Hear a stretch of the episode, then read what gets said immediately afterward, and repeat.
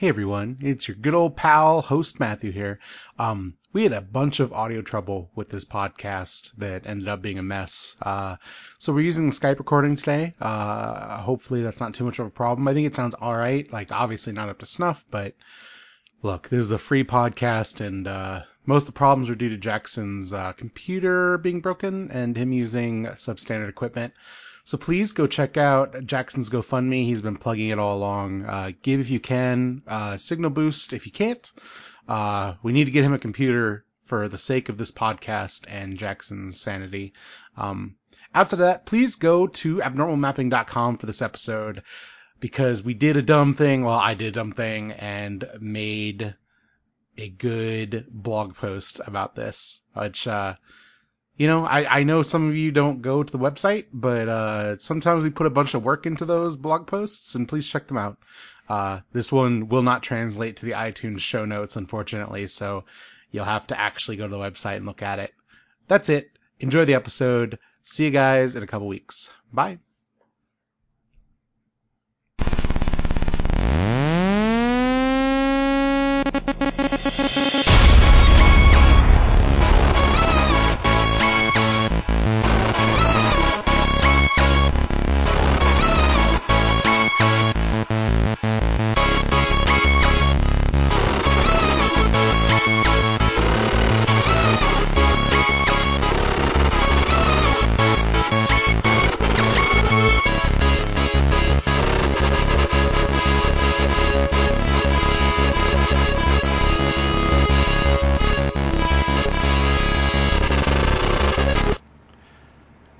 Welcome to Abnormal Mapping episode 33. It's our Jesus episode. We're gonna continue hitting milestones as we go along, and I'm gonna track every single one of them. We're I two episodes. Jesus, I thought Jesus was 34. No, 33. No, 33? We're two episodes away from being able to run for president.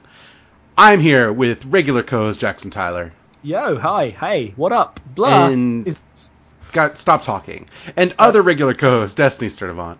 Yes, other regular co-host. And we're here to talk about the video games. They're bad, usually. Video games. Video, games? Video game. What's everyone been playing? I know the answer to this. That's the. Oh, I started Deadly Premonition Yep. That's uh, director's cut. Did you actually get to the part where you're in town yet?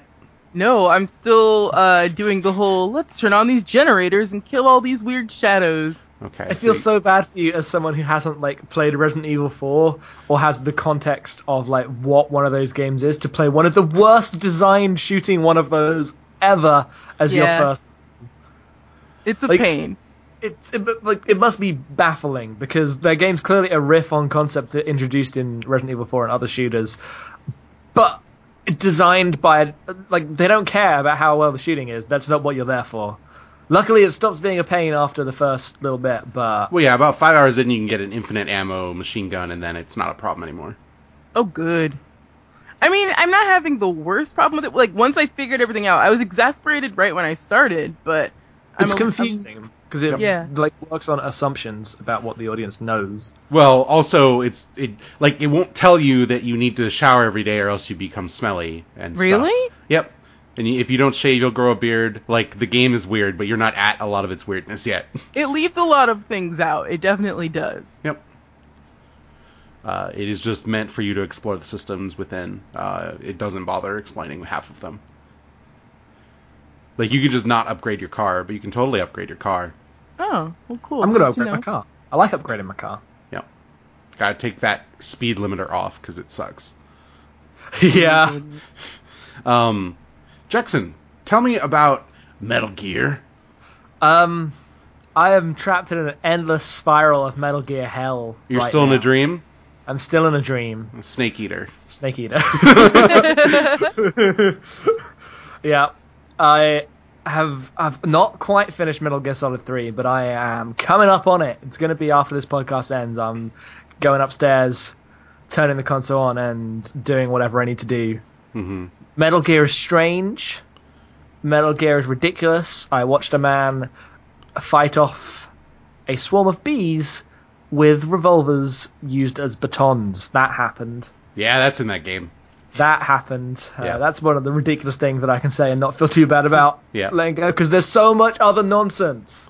Yeah. Uh, I've, despite the fact that everywhere I've said I'm, I'm free of free of this need to write about it, uh, I got the idea in my head and couldn't not do it. So there's going to be posts for Metal Gear One, Two, and Three, probably four at this rate. Probably just never going to stop. I expect a post about that opening that I can't talk about. You know what it is, but Destiny doesn't. No, you don't. What? The uh, thing that we've talked about and very excited about. The like ridiculous thing. Oh, oh, Yeah. yes. Sorry, I thought you meant um, Nope, that I had seen. No, No, no, I no. feel like you guys are like cheating on me, and you're using a bunch of code. Yeah, I I'll, don't I'll, I'll get you the I'll get you the post about the thing. Don't worry about it. Wink. Good. I'm looking for your post. I hope it is uh, long. you guys, dirty. Right in front of I me. want I want a girthy blog post. Turgid. Turgid prose. Damn. Uh, no, I gripe about Eva a lot. I'm not a fan of Eva.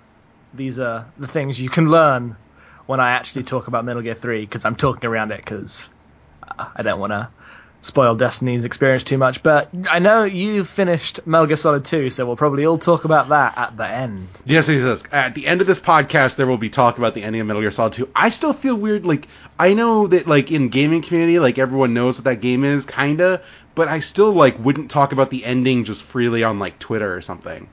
No, me neither. Because it you gotta preserve the sanctity of what that game is, I feel like. Plus, I feel like it's a Final Fantasy situation, seven situation as well, and that the, even the way that ending is talked about, the things that are talked about are not actually the things the ending is to me. Uh, we're not gonna talk about it anymore. I played Saints Row the Third. How's Da that da going? da da da da da da da da da. Yep. Good Saints. Row the Third is uh is a, a fun game. it's weird because like I so What's the I fun factor? What's the replayability? no no no so like I don't think I like the game very much, no, no. but I would hang out with Shaundi and Pierce all goddamn day. But you just want to watch Oleg and Pierce play chess forever. Yeah, and then me and Shaundi uh, be like secretly in love, but we can't talk about it. No, you got to go Aw. pick up something from her ex's house. Yeah. It's like, oh, um, Shaundi's new girlfriend is coming to pick up stuff from the ex's house. That's going to be real awkward. But uh, Shaundi's uh, new girlfriend could beat up anybody on Earth, so it's fine. It's true. Yeah. Uh, yeah, the part where that's like a game is like really fun, especially like the first like maybe like three hours is just amazing. But I feel like nothing afterwards lives up to that. the initial sequence of that game is like a deliberate send up of typical open world progression tropes. Yeah, and it's great. But then it starts being just an open world game, and then it's less Yeah, great. doesn't have any because it it'll give you all the stuff you want immediately off the bat, but then it's still like, hey, go clear out these strongholds, go capture these things. We're still one of those games. Yeah, and then uh, Kinzie sucks. She's just the worst. She like all she's there to do is be like the like nerd bait and then complain a lot. Uh, What do you mean by Zimos is like maybe the most racist character in a video game I've played in years. Yep, accurate, fully Uh, accurate. For your information, Destiny Zimos is uh, black man. He's a pimp. You meet him at like an S and M club, and he talks entirely through autotune. Wow. Yeah. No comment. Uh, and then uh, Angel is okay, except it's Hulk Hogan doing his Terry Bollea voice, and his Terry Bollea voice is not why you hire Hulk Hogan, but it's kind of hilarious. I don't know. the, It's hilarious they did that. the way that uh, the way that they portray professional wrestling in that game is really hilarious because they they clearly like know a lot, but they act like it's the 80s and nobody knows that wrestling is fake. That's kind of great. I, I mean- I kind of wish it wasn't that though. A Really? lot of Saints Row is defined by acting like it's the 80s, especially 4 and 3. Yeah, that's true. But Oh, uh, yeah, I don't know. I like I said, the first like three hours of that game are choice. They're amazing, and after that, it, it's fine. But I really just want to hang out with those characters and not do missions. I would be interested to see what you thought of Row 4 because I enjoyed Row 4 and then got let down by it not having like an emotional poignance that I for some reason expected of it and god knows why. No, I thought the uh, the ending of three is like the least poignant thing.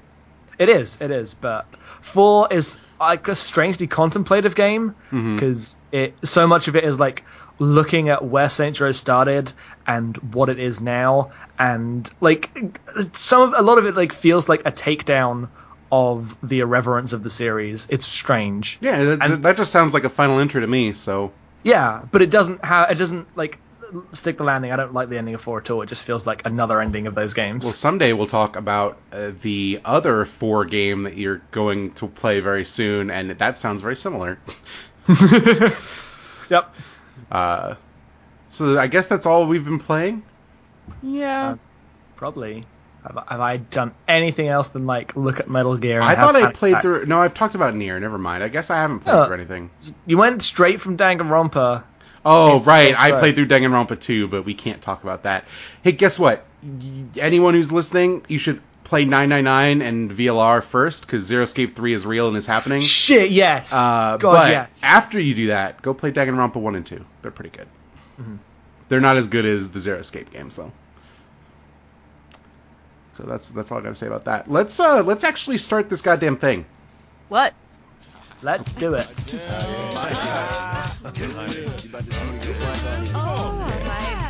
Just, just sing on early in the morning, rising to the street. Light me up that cigarette and I strap shoes on my feet. Got to find a reason, a reason things went wrong. Got to find a reason why my money's all gone. I got the Dalmatian, and I can still get high.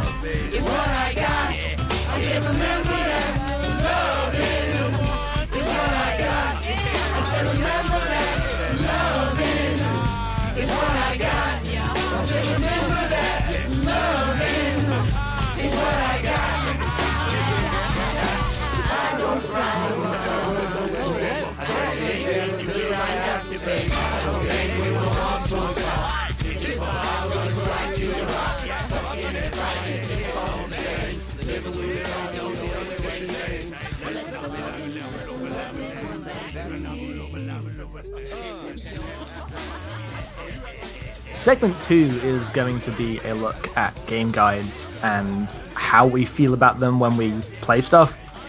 Oh, sorry. Uh, good at intros, as always. Uh, we were. It came out of playing Final Fantasy VIII and using a guide, and the way uh, me and Destiny specifically reacted to having to like refer to this external thing constantly. So I th- we thought it'd be like interesting to talk about our relationship to game guides and how they change the way, if they do, that we play games and what we think about them. Um I have like a mini monologue prepared on this subject. Um, I mean, let's go then. Okay, so as someone who grew up playing primarily Nintendo games in the early 90s, uh, Nintendo Power was always a huge part of my life, and half of Nintendo Power is just like like maps and strategies, like mini strategy guides in the magazine. Like that's what that magazine like bread and butter was really. Um, And part of Nintendo Power is every time you renewed, you got a like a free like renewal gift, and they were like either soundtrack CDs, which I was not interested in as a kid. Uh, I don't know why, because I had poor choices. Um, or uh, like a free strategy guide. So I ended up getting strategy guides for a lot of the games that I grew up playing. Um, and because they were like gifts, I'd like get them at, for games that I've like already played and beaten, or that I really liked, or that I had gotten a ways through. Like it, getting the strategy guide was just a thing to do, and part of that is so much of the strategy guides of that era were about ancillary content. Like the beginning of the Link to the Past guide is like 20 illustrated pages of the entire history of the Zelda franchise up to that point, which is only two games, but they were beautiful. And in the guide were just like a bunch of custom art of like here's the pottery of Hyrule and here's what traditional Hylian dress looks like and here's the pointed ears and a bit about the culture of that. Like there's a bunch of just things around it that were really interesting. Um and I, I like someone on Twitter said we have to talk about the Earthbound guide and I will do that. Uh as this went on, like guides became so ubiquitous that late SNES games came packaged with guides. Chrono Trigger and Earthbound both came with a guide packed in. Um, because well, part of it was Japan was like Americans don't like RPGs because Final Fantasy VII haven't had hasn't happened yet, so we need to make it easier for them by packing in the guide. But uh, Earthbound was advertised as having this beautiful guide and has a bunch of like clay art of like all the monsters and all the characters. Uh, that's custom for the guide. Like it, I don't, it's not in the game, obviously, and uh, famously had scratch and sniff, scratch and sniff stickers of like gross things. Like here's a garbage pile, because a garbage pile is one of the monsters, and a bunch of nonsense like that. Why would Uh, you? Why? Why would you scratch that and sniff that? Th- Well, so Children. the advertisements of that game were one of the bosses, which was just a pile of goop called I think his name's Master Glorp. Uh, and it was just a picture of him, and it said, "This game stinks" because it was the '90s and Play It Loud happened. And Oh, on some 90s. level, people like revisionist history want to say that that's why that game didn't sell. I actually think that game didn't sell because it was a like NES looking RPG released in like 1996 in America. So that's probably why. But um, yeah, so guides were always a huge part of growing up. Like I had guides for basically every big game I owned and cared about. Uh, you just I just collect them basically, uh, even when they weren't particularly useful. And then the internet happened and it changed everything. Uh, twofold. One, Game FAQs exists and people are way more meticulous than a guide was ever going to be. Um, as you know by reading the 8 guide. Destiny's looked at the actual official 8 strategy guide, and it actually is not a very good guide. Yeah, Uh, no, it's terrible. I was just about to talk about that. but uh, the thing that really killed it was Final Fantasy IX, in which if you bought the guide, they were integrating it with a Square Enix run website where half of the information for every dungeon No. was online, and you had to put in like a key code that was in the No. guide to access that page for the information No. which Yeah, means. I, I feel like that's like anyone who grew up with the trajectory I did. The nine guide is where it broke, and you stop buying guides because I immediately I was like, yeah, FAQs exists. I know what it is. I use it all the time, so I'm just going to use that from now on because I guess this is what guides are. And to be perfectly honest, outside of uh, when I got really into Pokemon, I had that giant Pokedex guide, which is awesome. Uh, it doesn't even have anything of the game. It's just like 600 pages of Pokemon and movesets. Uh, it, outside of that, like I don't really buy guides anymore. Some you just got to have on you the information about how Butterfree gonna do. Uh, you know, I we we've talked about how I got really deep into Pokemon, like maybe like eight, eight, nine years ago, eight years ago, somewhere in there. It's been a while now. Yeah, It's been a long road. I just feel like guides sometimes like I I want to say that it kind of robs you of certain experiences because you have to read and then you have to play do the thing the guide says then you then you go back and read it then you go do the thing. So it's kind of um it doesn't spoil necessarily but just kind of knowing what's coming while you're doing it kind of makes it less of an experience and more of just following a list and so I don't know. I like I use guides to refer to like, oh, here's all the collectibles or whatever. Like I even when I use a guide, I typically don't go straight down the list. But even when I do, I don't necessarily agree with this argument because so when I use guides these days is like I'm stuck in an adventure game or something. Like Jackson, had, like you played through uh, Broken Age with a guide for when you got really stuck. Like you just referred to how do I fix this problem, right? Um, and otherwise, you never would have finished that game. No. Um, and like I feel like a lot of the arguments against uh, guides come from the same place of oh, if you're not playing the game on normal or hard, you're not playing the real game. Like the idea that authenticity has to be an unguided experience. I like. Okay. I um, think it all comes out of the same place because I also feel this way about people who like say, "Oh, like why would you watch someone play a video game when you could just play it yourself?" Like that, it's still a valid experience if you're not like the guiding force of the experience. it is nothing to do with the fact that you are ha- being guided. It is everything to do with, to me at least, the way that it breaks your relationship with the space. Like if in Go in Broken Age there was a button I could press to just it tell me what to do, that would be. I mean, Broken Age is a bad example because adventure games are a whole own thing, and That's referring true. to guides in, in adventure games is like I do that all the time when I have to to complete them. Mm-hmm. But something like Final Fantasy VIII um, and Metal Gear Solid, which I I played Twin Snakes with a guide, but I didn't need to for the other ones Yeah, Is- those games don't need guides. is it changes your relationship with the space because you are like making sure you don't miss things. So the space becomes something that you can just uh like to to navigate the space you have to go look at something that isn't the space and it like referring to that like uh, the stop and start nature of it is not what I want. I want to just engage with the thing I'm engaging with. If they built that kind of like, hey, if they just put a marker in those games to say, hey, here's where the pistol is, so you can get into the place, that wouldn't like. It's not to do with the difficulty or the fact that I'm getting the information. It is the way it like affects my interaction with the artifice that is video games. Um, okay, so I have an example that make, might actually underline your point because I feel Yeah. like uh, this is an experience I had where like because like because I started with picture guides, like printed guides always have like pictures of the spaces and stuff. Um, and I still kind of use guides really lightly when I'm like going through a game. Like I'll when we were playing eight, I'm like, oh, the infirmary. It's like at the bottom left of the garden or whatever.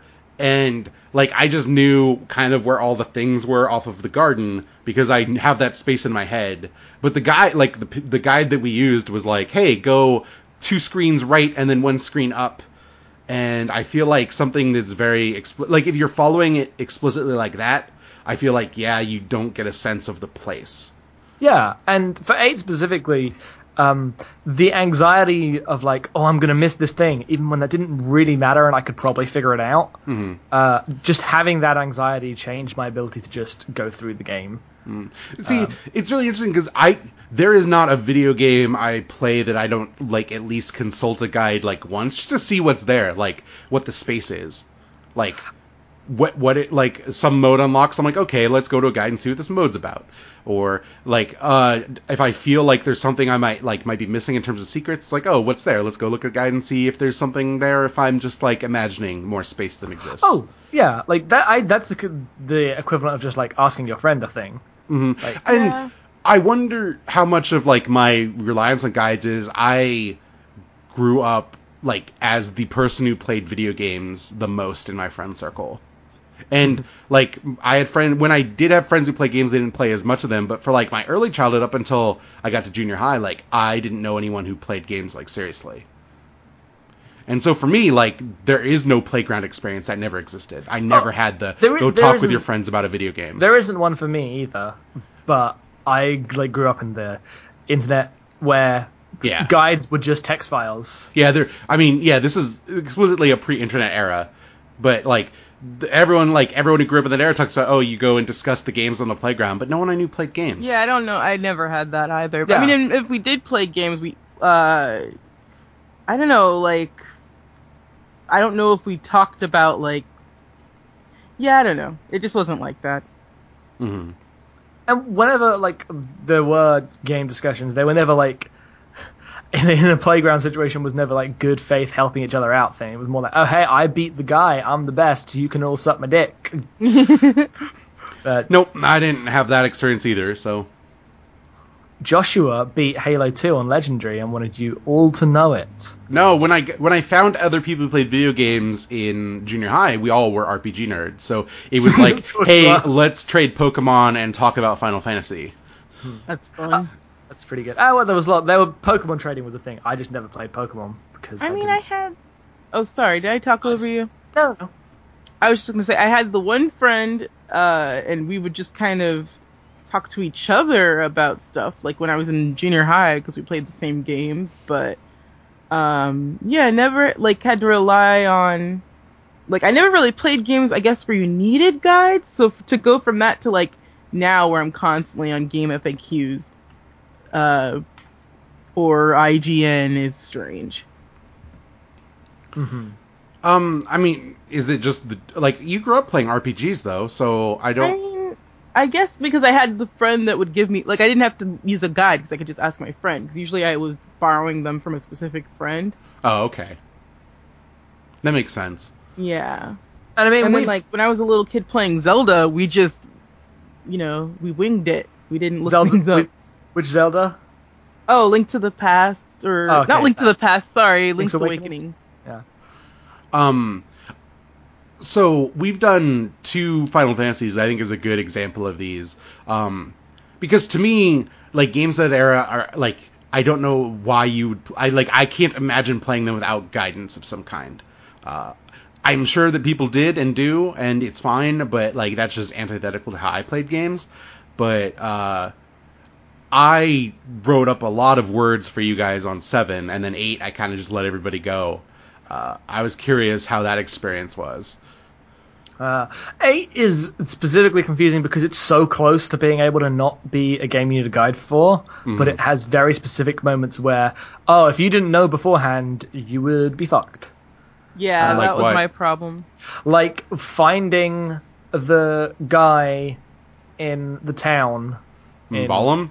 In Balamb. I actually don't think that's hard. You just accidentally broke it the first time. Maybe I did accidentally break it. Uh, Well, there was a but that- specific order. I don't know.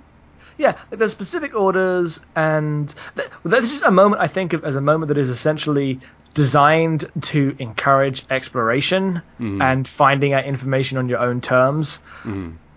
Whereas normally they just not give you the information and you'd have to work it out or find a guide. Like lots of Seven was that. It was a thing is somewhere. We're not going to tell you where it is. Either go to it or look up where it is yeah. uh, and eight was so close to just I could just go through stuff and play it, but there was so many confusing things, and also its battle system and its everything meant that if you didn't know exactly which stuff to have, you'd get screwed pretty fast. I mean, it's more forgiving than that, but uh, It sure felt like that when I was playing, uh, but then I just downloaded a save and said, "Fuck it." no, I mean that game. You got to the point where you hadn't actually. You were under way under leveled for the stuff you need to be doing. I guess. I um had a lot more fun with 8 when I played the first half the second time because I didn't need to consult a guide. I just knew exactly like once I knew that game, it flowed really well. Yep. As someone who's played all of those games multiple times, I enjoy them more as I play them. Yeah.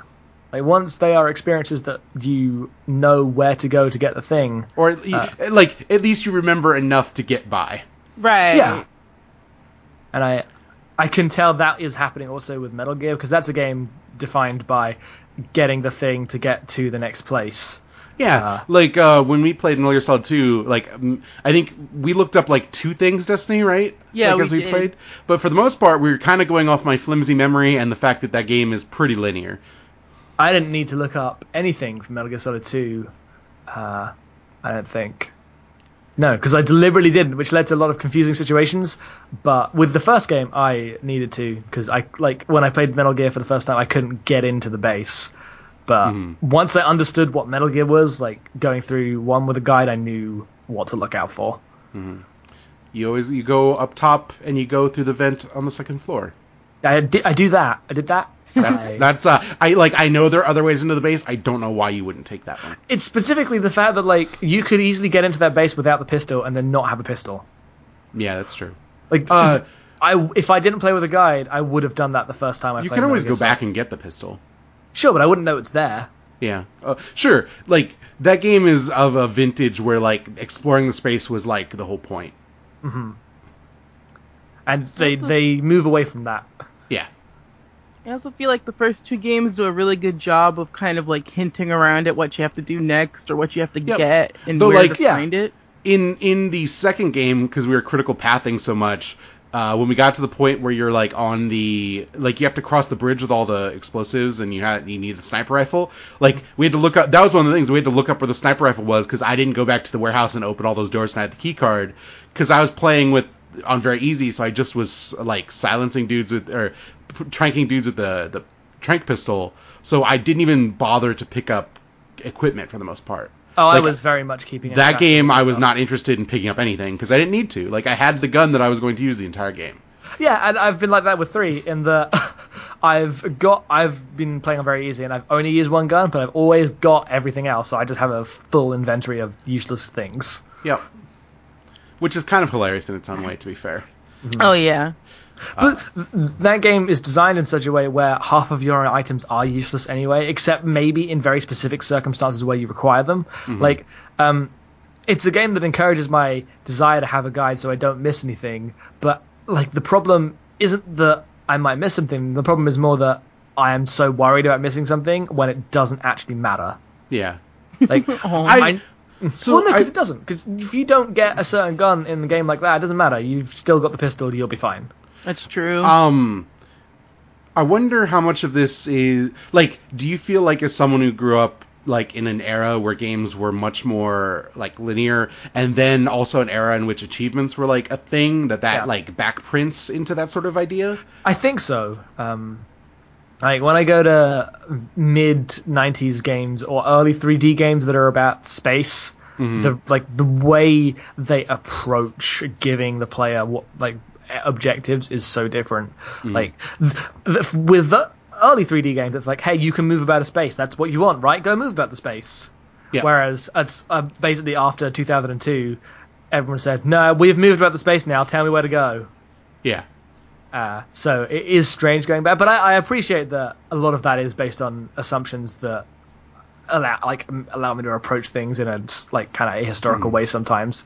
So But I'm also- not not aware of that. like while like I'm guilty of encouraging everyone to experience everything because we do podcasts about games. Yeah. Like when we play when we play a game to talk about, like I'm try I tr- like when we played Final Fantasy, like I'm like, oh, let's all do all the side quests. When we played Planescape, we're like, let's go explore all these spaces and everything. Um, I specifically went through everything in that game and then told you like you could skip that random dungeon because it sucked. Uh, um, Oh, but, no, uh, I, I started it off and was like, oh god, this dungeon's Yep. terrible. Get me out of here. um, Holy shit! Don't do that dungeon. but um like when I play games on my own, like I'm the least completionist now. Like I care about going through the game and seeing all the stuff I get out of it, but like even f- like I like to finish my games, but like even that if I'm not into it, like sometimes I'll just be like, okay, I'm done. I've got what I want out of it. Uh, and I, I wonder, like, I know the podcast skews that, but like, I also don't have, like, I don't look at achievement lists anymore, and I feel really good about that. I I do. Yeah, I do, just I used to. curiosity. I uh, and if I like when I if I really like a game, like after I'm into it, I'll look at a list. But I don't start off. It used to be I started off like, okay, here's the list. Is there anything missable? Let's make sure I get those. Uh, I don't do any of that anymore, and it feels so much nicer. Matt, I think I might platinum Metal Gear Three. Uh, no, you won't. It, the guy specifically said you can get every single trophy in one play and very easy. It's Oh, not really? like two. Yeah, it's not like two where you have to. Oh, playthroughs. for some reason, I assumed you had to play like European extreme difficulty and No, like. th- that's what I thought because that's what two is because it has the stuff with the wigs. Um, but no, with with yeah, I know. Um, I don't even know what you're talking about with the wigs. yeah, me neither. That's why I laughed. the, the dog tags that get you wigs are different based on each difficulty. Oh, because we were just tranking dudes, I think I picked up one dog tag in the entire game. Yep, I only had the one for the um, explosives man. Yeah, in modern Metal Gear Destiny, because we really haven't experienced this, there's a collectible in which if you hold guys up, like you put the gun up and you're like hands up, and they go do that, like they'll drop dog tags, and you collect a different set of dog tags from soldiers based on difficulty. So to get all the dog tags, you have to play through on every difficulty. Oh wow. Yep, and What's this like, about wigs? In, I- in the unlock, it, you can change Raiden's hair color. Oh, okay. Oh. I didn't know that. That's cool. Yep. But um No, I'll I'll go look and see. Oh, I should do this because why not, right? It's it's dumb. Uh, usually I don't. Usually I move on and stop caring. But I'm fairly thorough in the way I play through games. Like, But I- also, like, play through the first time, and then if you still want to do that, you could just go do it and skip all the cutscenes and stuff. oh yeah, that's that's always my plan whenever I play anything. The first time through is just the first time through. It like I because I want to experience as many games as possible. I got into the trap of I'm going to play this once, but I want to get all of the achievements or trophies in that single playthrough, and that's the great way to hate video games. I'm glad Don't I broke that. myself of that. I don't do that- it anymore. 2009 was that the year for that? It was around there, yeah, sure. Yeah, that was the sounds like the time. year. I, I have a I have a thousand achievement points in Blue Dragon. I have almost a thousand achievement points in Lost Odyssey. Mm. Mm, why would you do that to yourself? I think I might have a thousand achievement points in Tomb Raider Legend. How angry were you that you missed the one crate in Lost Odyssey? I don't want to talk about it. I don't want to talk about it. Because there's one crate in Lost Odyssey that if you miss it, you can't. Oh, that's ridiculous. That It's is not- ridiculous. It's the most like fuck you to achievement points thing ever. It's kind of amazing, but Um, but yeah, Someone- so like like I played the Danganronpa too, and then like especially in like the investigation segments, I just looked up the things I needed to research because I didn't want to click on everything. Mm-hmm.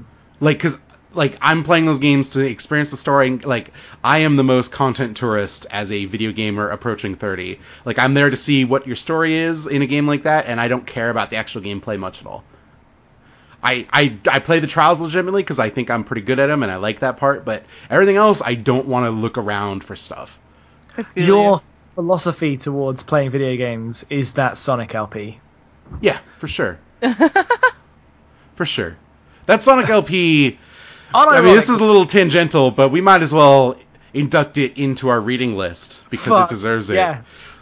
Because The- it's clearly a joke, but it's also everything we actually think about video games. The Sonic LP that we will link, I don't even know who does it. It's just some guy doing the most chill run through of Sonic 1, right? Is it think 1? so. Um, but it's from no, it's 1 cuz it has the awful bonus stage. Um, but it's from like one of the Sonic compilation like re-releases and so it has like a very easy mode and he just plays through on very easy and has like the sleepiest voice and he he talks about the history of Sonic and everything he says is a lie and it's amazing. it's just like the greatest weird LP. We're just gonna be on invincible mode for a while because that's who we are. We could be heroes, Sonic heroes. oh, it's the best. It's the Beautiful. the greatest. I love it so much. It's Yep. so dumb that it's brilliant. He attaches one of the background elements in like World 2 of Sonic to Sonic Unleashed. He's like this was the inspiration for Where Sonic. Making up video game history. We're getting completely off topic here, but it's I, I, it's one of my favorite things to do because of how weird and abstract, specifically that era of game design is. Yep. It's how you the Mario, the actual real Mario canon sounds like one of these. especially since like for Japanese games, especially of those kind of companies, there is no like information about uh, like internal processes. Like Miyamoto has not talked about why the clouds in Mario, like why they like had faces. I know why. Like everyone knows why, but it's a weird thing Why do they have faces? because there are uh like sorry, that's not what I meant. The uh the, the cloud is the bush in Mario 1. Yeah, It's just we know bush why. sprite. I know, but like they're never going to talk about that sort of stuff. No, unless it's like in an Iwata asks. Yeah. Uh, and they don't really talk about, they don't go that deep in those about ass. They go pretty deep for what they are, but, you know, there's only so many of them. And so, yeah, you're just allowed to invent this history that is apocryphal and weird. It's pretty great. Hmm? It's pretty great. So we've uh, gone kind of far afield of guides. Does anyone have any positive guide experiences? I shared mine, of course.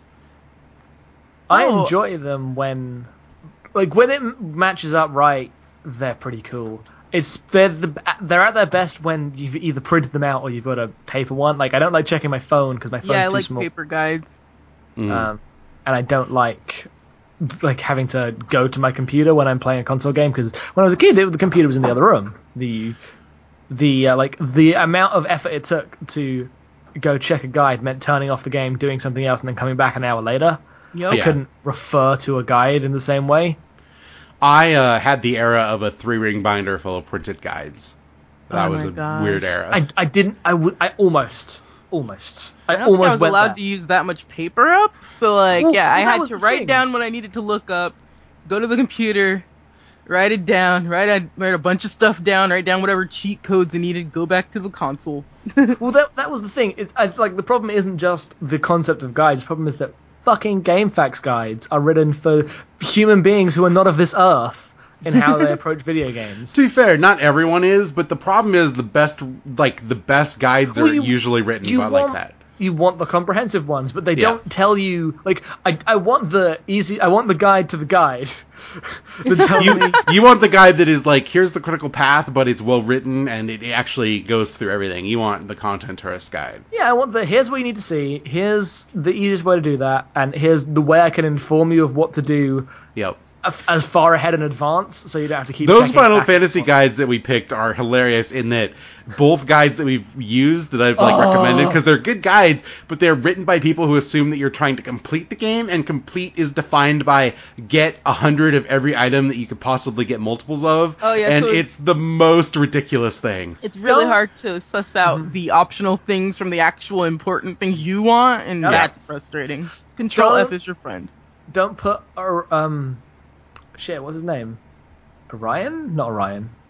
Odin. Don't put Odin on now, because if you put Odin on later, uh, you'll be able to get two GFs instead of one. And why you would care, God only knows. But avoid him for now. Uh, but yeah, I don't know. The Earthbound guide's great. I think it's telling that when Nintendo re-released that game, you, your Wii U gamepad can just display the Earthbound guide, like they released it in a format that is conducive to that. That's cool. Um, and the Link to the Past guide, just in terms of visual splendor, is always choice.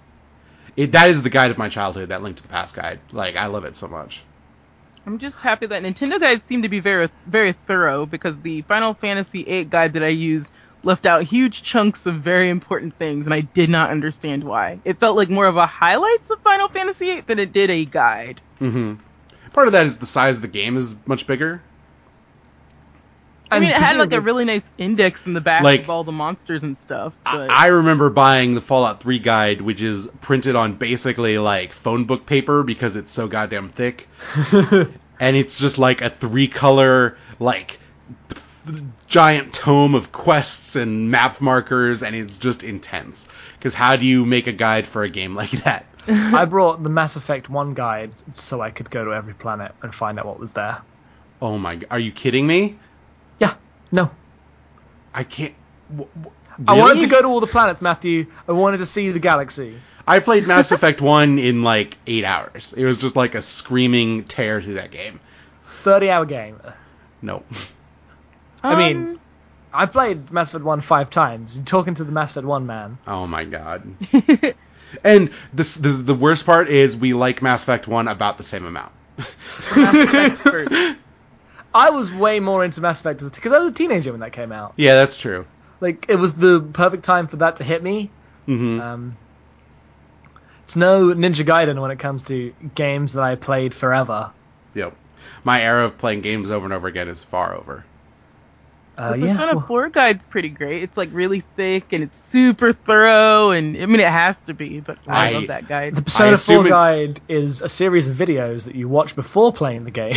Nope, nope, nope. I assume that the Persona 4 guide still doesn't accurately explain how to fuse personas because it took me like three charts and a technical breakdown of the underlying mechanics of the game to understand how fusing works. It has a ton of charts. I Because. It's it's the thickest guide I've ever seen. the the three Turgid guide. the the three persona fusions are actually the most confusing thing I've ever seen in an RPG Yeah, it breaks everything down. It, it it's really great actually. because they're they're based on things that aren't surfaced and they change a lot because it's based on personas levels and there's like threshold points and it's the worst. Yeah, because it like think- tells you what level to get everything to to fuse it properly. Oh, and Oh, okay. It's it's neat. I think I've accepted I'm never going to play Persona 4. Oh, it's You, so you fun. should you should play Golden because the stuff in Golden is so amazing. But I really want to, but it's seven decades long. Just put on very easy and don't do the thing I did where I was, I was like, I'm gonna get every persona. If you, Remember don't- how you you said don't that you do don't the do that anymore? I didn't, I didn't 100% that game. You got all the personas for no reason whatsoever. I, I, I think they look cool. That's a reason. I wanted to have my compendium. and I wasn't I wasn't gonna go do it in three. And since the personas don't really change much from game to game, I'm like I'm gonna do this in one of these games, and that's the one. And it was four. I'm gonna play five. Uh, I'm gonna play five. Oh, Persona Three is a game I played without a guide, and then fucked myself out of talking to Tanaka ever, so I had to start it again with a guide, and that was annoying. Yeah, those you can't play without a guide, and I resent that. I honestly I think for Persona, all you need to look at is when to unlock social links. Yes, That's and still that's annoying what I like. Like that's not that's not a full guide experience though. That is, hey, I need to know this one no, specific thing. but once I switched to using a guide to Persona 3, it became like, okay, here's what I do today to make sure. Like, once I'd already had the moment where the game revealed that I could break it by missing something. Because I was playing it for like 30 hours, like just trusting that I'll just do what oh, I Oh want. no! The the when I played Persona three, there are characters that I only like. I looked how to get everyone's social link, but there are characters I only got to like level two with. Like, Yeah, and getting I had a very natural experience with that game, and that's what I like about that because it's about balancing these relationships, and I think playing it with a guide robs you of that.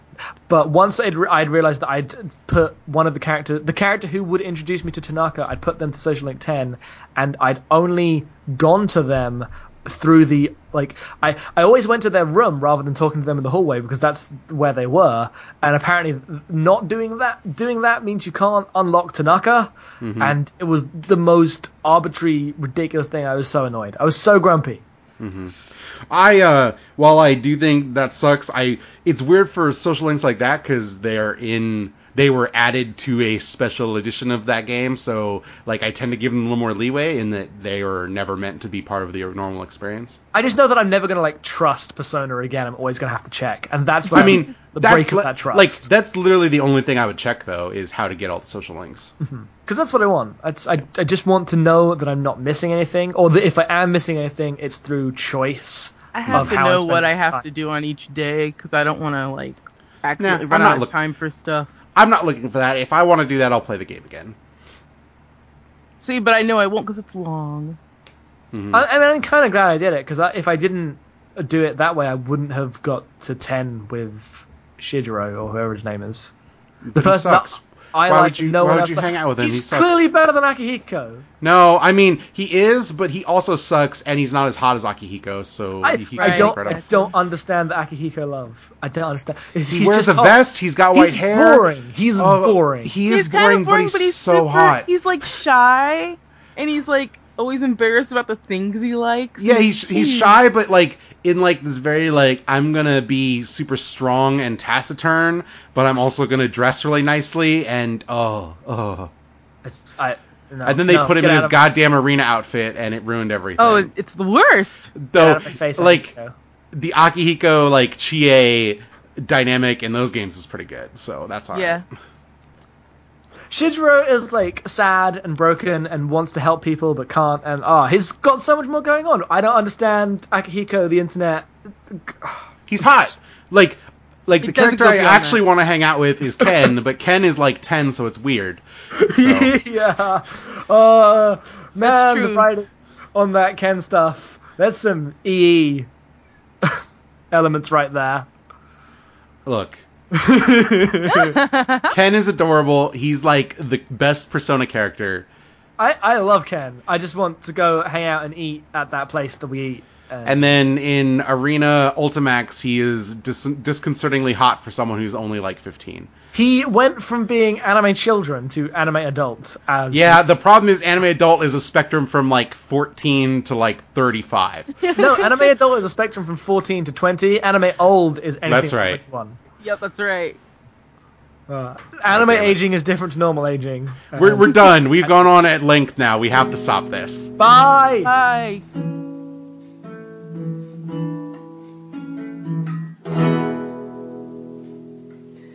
There were two sisters came walking by the sea.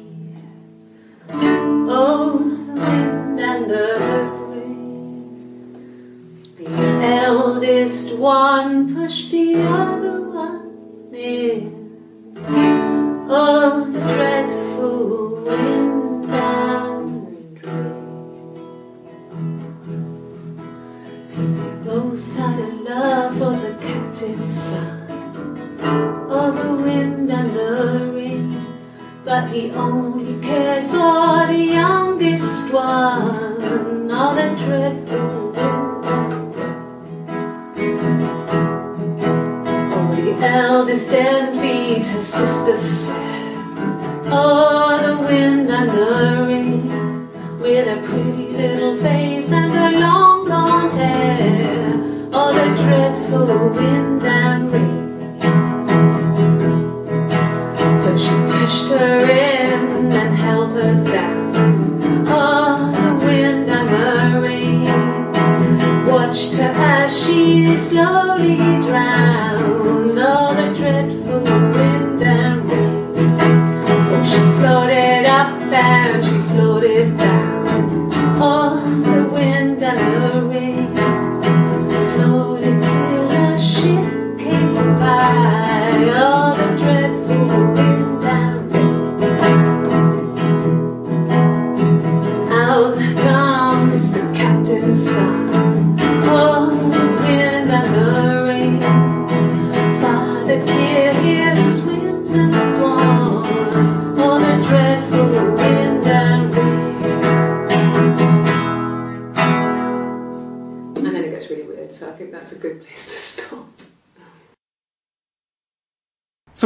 Talk about her story, which uh, we don't typically do the topic du jour, but it won't be topic du jour by the time this podcast comes out, so I felt alright about it. Also, I wasn't going to play this game unless we talked about it, basically. and the internet was talking about it a lot, and I was like, ah, I just want to play it before I run across something I don't want to. Yep. Uh, her story is an interactive movie video game directed and published by Sam Barlow. Uh, he did Silent Hill Shattered Memories. That's like his famous game.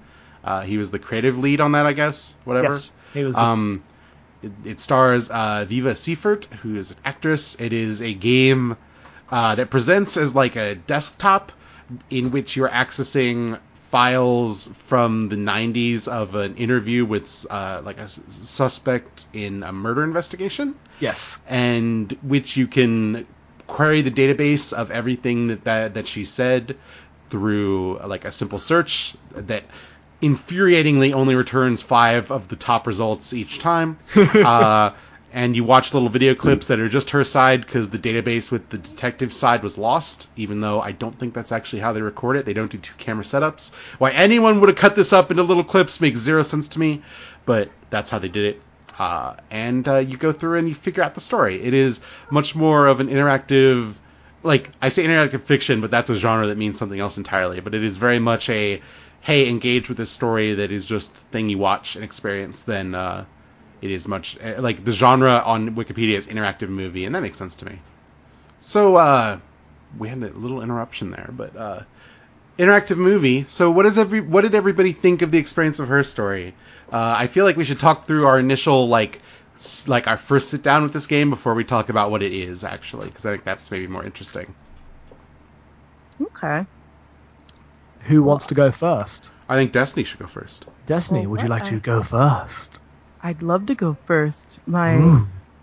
yes, my initial impression was that it was, I, I guess I thought it was going to be more of a investigation and less of an unfolding of a story.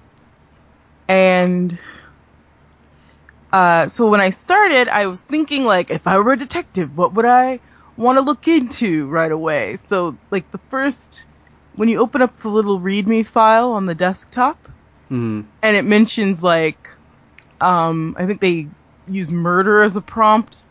So- Murder's the murder's already in the search field when you start. Oh, that's what it is. Okay, so it starts you off with murder. So you watch all the murder videos, and then I think the next thing I wanted to look at was, uh, she said Simon's name. So then I typed in Simon, and so I just I, I kept to like little details like locations and any names I heard, any proper nouns, and then when it started to go a little weirder, uh, as far as like what's the deal with uh, the character, like I didn't even know she had a name for quite some time into the gameplay. Uh, and also I think the last clip I watched in the first batch of, no, excuse me, uh, the second batch of clips I pulled up was the, uh, we're spoiling stuff, right? Yeah, yeah. It was, like one of the maybe fifth clips I watched was her saying, "I'd like to see my lawyer." Mm. So I was like, "Oh, all right." So I assume she's already guilty, but I didn't quite understand. Like, I, I found myself kind of lost because I didn't know what exactly I was looking for. Was I looking for proof of guilt? Was I looking for proof of innocence? So I was uh, searching it a little too methodically. But then once you started getting little bits and pieces of her background and her upbringing, that's when it started to become less of an investigation and more of just like, I want to hear what she's about and listen to her talk. And I find that there are these things about her that are really intriguing and not in a you were innocent or guilty way, but just in a who are you kind of a way. So that's when I started searching a little more ab- abstractedly. Um, and that, that was my initial impression. Okay, um, I'll go. Uh, I started. So I started the like the murder prompt, and then like I went to Simon, and then I'm like, okay, so he had all these work people, and they were at the the Rock. So I searched the Rock and some stuff with Eric and whatnot. But then I quick like I don't even know what I searched, but I got the video of her with her head down, saying, "Oh Hannah, why did you tell them about Eve?" And that like was the thread that I like latched onto, and I went deep on the Eve stuff, which uh like like it's kind of the central thrust of the plot, but I feel like actually I wonder how quickly you're supposed to find it because I feel like so much of the game is like the video bulk is not about that, but or talks around it, but then when you're there, it just like gives you everything basically. Uh, and so I like the Eve thread was the thing for me because that was the thing I liked the most and what I latched onto, and that's what I followed down. Um, and then eventually got mired in a bunch of stuff. For some reason, I never thought to search Florence, which was the midwife, and that would have unlocked a lot of stuff that I saw very late when I finally did everything. Whereas that was one of the first ones I searched. Yeah, and that would that unlocks a whole sort of backstory that I didn't see till like almost the very end. Oh, that must have been what got you the chit chat pop up Yeah. immediately. Because once you search Florence, you get to like the the end of the game. Yep. Yeah. Yep. Uh, I played it assuming it was a detective game as well. I started really methodically, so I got the murder one, so I watched them, and then I just searched a blank field, so I got the first five videos. Mm-hmm. Uh, and because I was like, okay, I want to be methodical about this, I want to see the start. Let's Yeah, see. you just discovered how to break the game immediately, which is so infuriating to me. I didn't search blank. I didn't do the Okay. thing with the other thing. I just the first search I did was an empty thing. Oh, okay. I was like, I want the first, I want the start of it. I want the start of it. I want to know. So I got her name. I got the situation. I got the exposition. It felt that felt right to me uh, to have that as setup. And then I started by um, looking like like making detailed notes and checking what was going on. I was like, okay, there's the Rock and there's Eric, and he works with the Glazers, but there's tension at the Glazers, and they're poor, and I can't really make things work. And then I'm like going down all these notes, and then I stumbled onto the one where she talks about um, uh, going to going to London from Portsmouth. And how she blames it on Eve, and then I was like, "Oh, Eve, Eve," and then you find the "My mother called me Eve" clip. I was like, "Well, shit, I guess I'm doing this now." Yeah. and the my the game was then wait is this and I was like really worried for a while if it was just going to be a shitty dual personality thing and then I got onto the, oh the different people and the twins that's ridiculous oh that's good uh, Okay, so one of the things I want to talk, like the thing that we should talk about, I want to get out of the way is that this is not an actual detective game. It is just sold as one. yep Um, what it actually is is like a kind of psychological horror game about whether or not there are two people or one person and what these sisters are about uh, and how it exists, like how that exists and how it influences one murder. Um, and I would be remiss. uh, Well, okay, so I want to talk about the articles, Jackson, that you brought to our attention first. How about that? um yeah go on then I mean you brought them to my attention independently and I was like oh I read these Yeah. So there's the kill screen kill screen article called "Shut Up Her Story," Yep. and then what was the review? I don't have that up anymore. as the slate review slate review Slate. Um, and in it, they basically talk about how uh, while this seems to be like like it's sold as detective fiction that builds on like uh, like a homicide, life on the streets kind of thing, um, actually falls into a bunch of like weird psychological tropes, and then they tie it to like CSI and uh, stuff like that, and that like it's supposedly like this alarmist screed against criminals, but it actually the, the big one that I've seen um, her story tied to is Gone Girl, which Okay. I I under, like when you're look approaching it through that lens of crime fiction that is sold as serious detective. Like that's an Oscar bait movie, and it's the most nonsense, hilarious thing of all time. That's what Gone Girl is, and people like walk are able to walk away from that film like having this MRA message pumped to them. So I don't like Gone Girl at all for a lot of the reasons people equate her story to, but I think her story is a slightly different and more aware thing of what it wants to be. and while uh, sorry, were you gonna say something, Destiny? Oh no, I was just going to say it's it's- it's a slant article by Jed Pressgrove. Oh, slants. I, Yeah. I get slant and slate confused all the time. It's okay. Um, no, I was Very, they gonna got very similar, very similar names. Uh, I was going to say that, like, yeah, there's a lot of uh, flack given for this sort of crazy woman trope. Uh, that, you know, uh, we've seen it in Basic Instinct and Gone Girl uh, recently.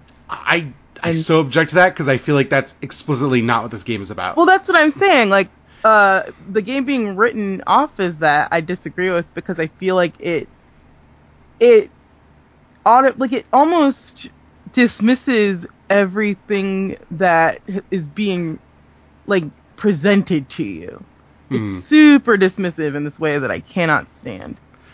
so while they totally could have made this a version that was just a detective game, and I think it would have been great. Uh, I want to play link- one day. we're gonna link it, but uh, Sam Barlow did an amazing interview with Austin Walker at Giant Bomb. Uh, that you can listen to in podcast form, in which they talk about like Dave Simon and Serial and like the onus that is on an author who writes like true crime fiction and like how people feel about true crime and how you process it, like as like a leery kind of thing. It's something that me and Jackson talked about when we listened to Serial, because I struggle with true crime stuff a lot. Um, but um, uh, it actually isn't that. What what her story actually is is like a much more somber take on the film Sisters, which is a horror movie that starts like the first half hour of that is hey this guy is dating his sister, uh, this woman, and like it's on his birthday or whatever, and while it happens. Like this other, like this other version of her comes out. It's a 1973 movie. Um, this other version comes out and murders him, and then it's just about these two sisters, where one of them is a murderer and one of them is not, and whether or not they're actually two people or not, and like it falls down this very 1970s like psychological bent that is super problematic now, but uh, it's also just a great horror movie. Uh, it's a Brian De Palma movie uh, starring Margot Kidder, who plays uh, both sisters, obviously, and uh, absolutely worth watching. And I think key to like my understanding of this text in that this is just a like a schlocky horror movie as a game. Yeah, it's a genre thing. Yeah, It's- and it doesn't it doesn't actually have the scares in it outside of like the Oh, context the of the coffee yeah, cup. The Holy the con- shit. I'll, I'll, we'll, we'll have to talk about that, but just a second. Like the hmm. context of the game, like the atmosphere can be like chilling, and like the clips out of context are often like startling or can seem seem creepy. But all of this the scare part that would be in a horror movie happened before this all happened. This is all aftermath, but it's still just a horror genre piece. Mm-hmm. So, Cal- coffee cup, Jackson. Oh god, the coffee. The coffee cup is just she spills the coffee cup and yells, and it's the one moment of tension breaking in the entire game. And I jumped a lot. Ah, the uh, the the entire game has this very oppressive atmosphere that comes through looking at this computer. Uh, you feel the room that you're in. You feel the lights behind you. It's uh, very dedicated to making this Windows 95 machine tangible. And there are like these really creepy moments where you see your own reflection in the screen. So it does a really good job of like uh, enforcing an atmosphere that is conducive to putting you in a state to be scared without providing the scares. So when there's a scene like her lying on the table tapping, or a scene like her um, uh, spinning a coffee cup and yelling, they are chilling the moments, even though they're actually rather mundane. Hmm And oh, the other big one is the moment you realize that those two interviews are the same rehearsed interview. Yeah, for me, that was maybe the creepiest moment where, like, the description of what happened is like two different interviews, but they are almost word for word. They yeah, are, that are. was creepy. That was a little unnerving. Like, even her gestures and like cadence are the same, and it's like the most rehearsed thing. Uh, and there's even a video where like she like gets indignant when the detectives imply that she like rehearsed her story, which I think is great that they are aware that it is super rehearsed because it is. What's Yeah, also weird is the part where if you type in twins, the first clip you get is her being really like, "What? Twins? What?" And and you assume that they're talking about her uh, like pregnancy at first, if you see that at first. Oh, I had already discovered Eve, so Yeah, I was too. trying to figure out them. Uh, I still thought that there was some implication that that was to do with her Nope. I didn't have any of that. Me neither. Like, does that mean that the cops knew at the first clip that they were twins? I don't think that's first clip. I think it happens pretty deep in. yeah, I just I don't remember. 'cause That's the part I had a hard time with the timeline. Even though those clips are dated and you can tell by what she's wearing. Yeah, Uh, there's like there. I think there's like six interviews all told, five or six. I thought there were seven. eight. I thought there's seven. Okay, sorry, but it happens in like interview like three. I think is where they ask about the twins. Yeah, there's it's blue. It's the blue shirt, it's- Mhm. and it's the same interview where she like taps on the table. Yeah, Um, but it's I'm- definitely like it's at the point where I think that there are enough clues that like you've gotten two very different personalities coming into this thing, Mm-hmm. And so maybe they were just pulling at a thread, like taking a guess. maybe we'll never know. We'll never Mhm. know.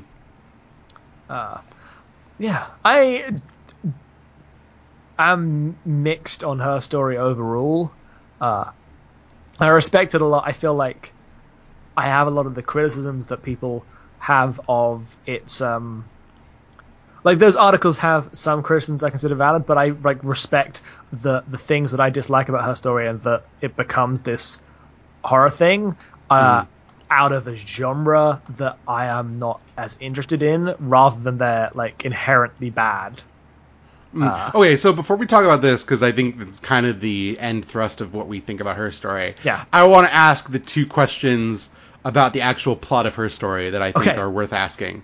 Because, like, everyone treats this game as, oh, you need to take a lot of notes and, like, everything's so unexplained. And it's actually, I think, 100% explained except for two points that I have. The, the, the, the entire last interview is a exposition dump of the highest order. Yes. So, two points. One, do you think that Hannah and Eve are two separate people? They have to be, otherwise this game is bad. I don't think that they're two separate people. I think it's all. I think. I don't know which one is made up and like I guess it's Eve that's made up. That's the part I was confused on. Like one of them is made up and I don't think it's a dissociative identity thing.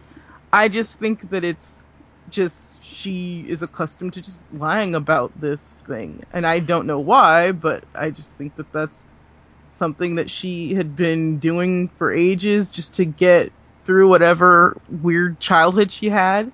Well, I, And- mm-hmm. I, So also, there- it's heavily so- implied that she lies a lot, you know.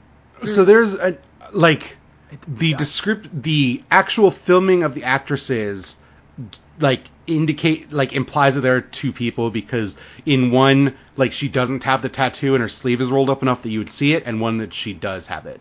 Oh, and then the bruise, like when you ask, when she asks, when you see her with the bruise, and then you type in bruise, she touches the wrong side of her face. Yeah.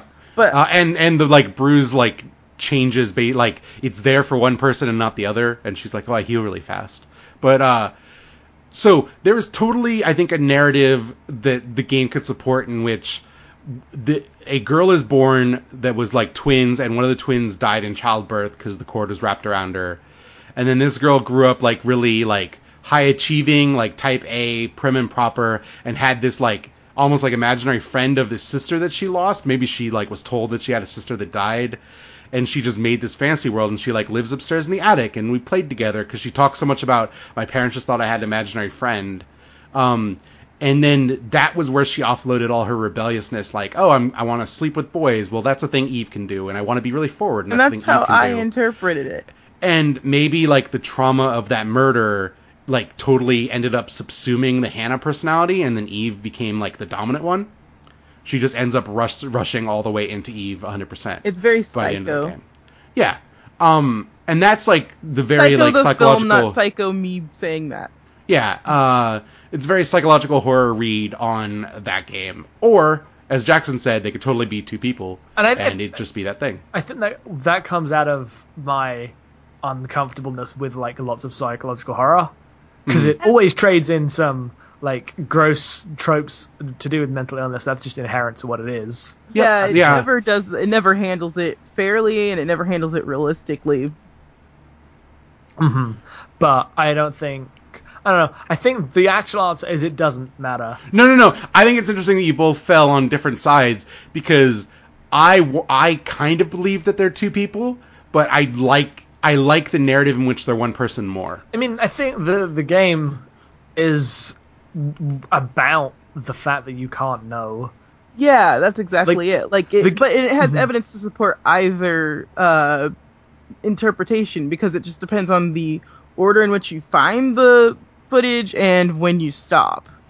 because the the like context for the the game places its entire emotional arc in is that one line. It's like, do you understand why your mother did what she did?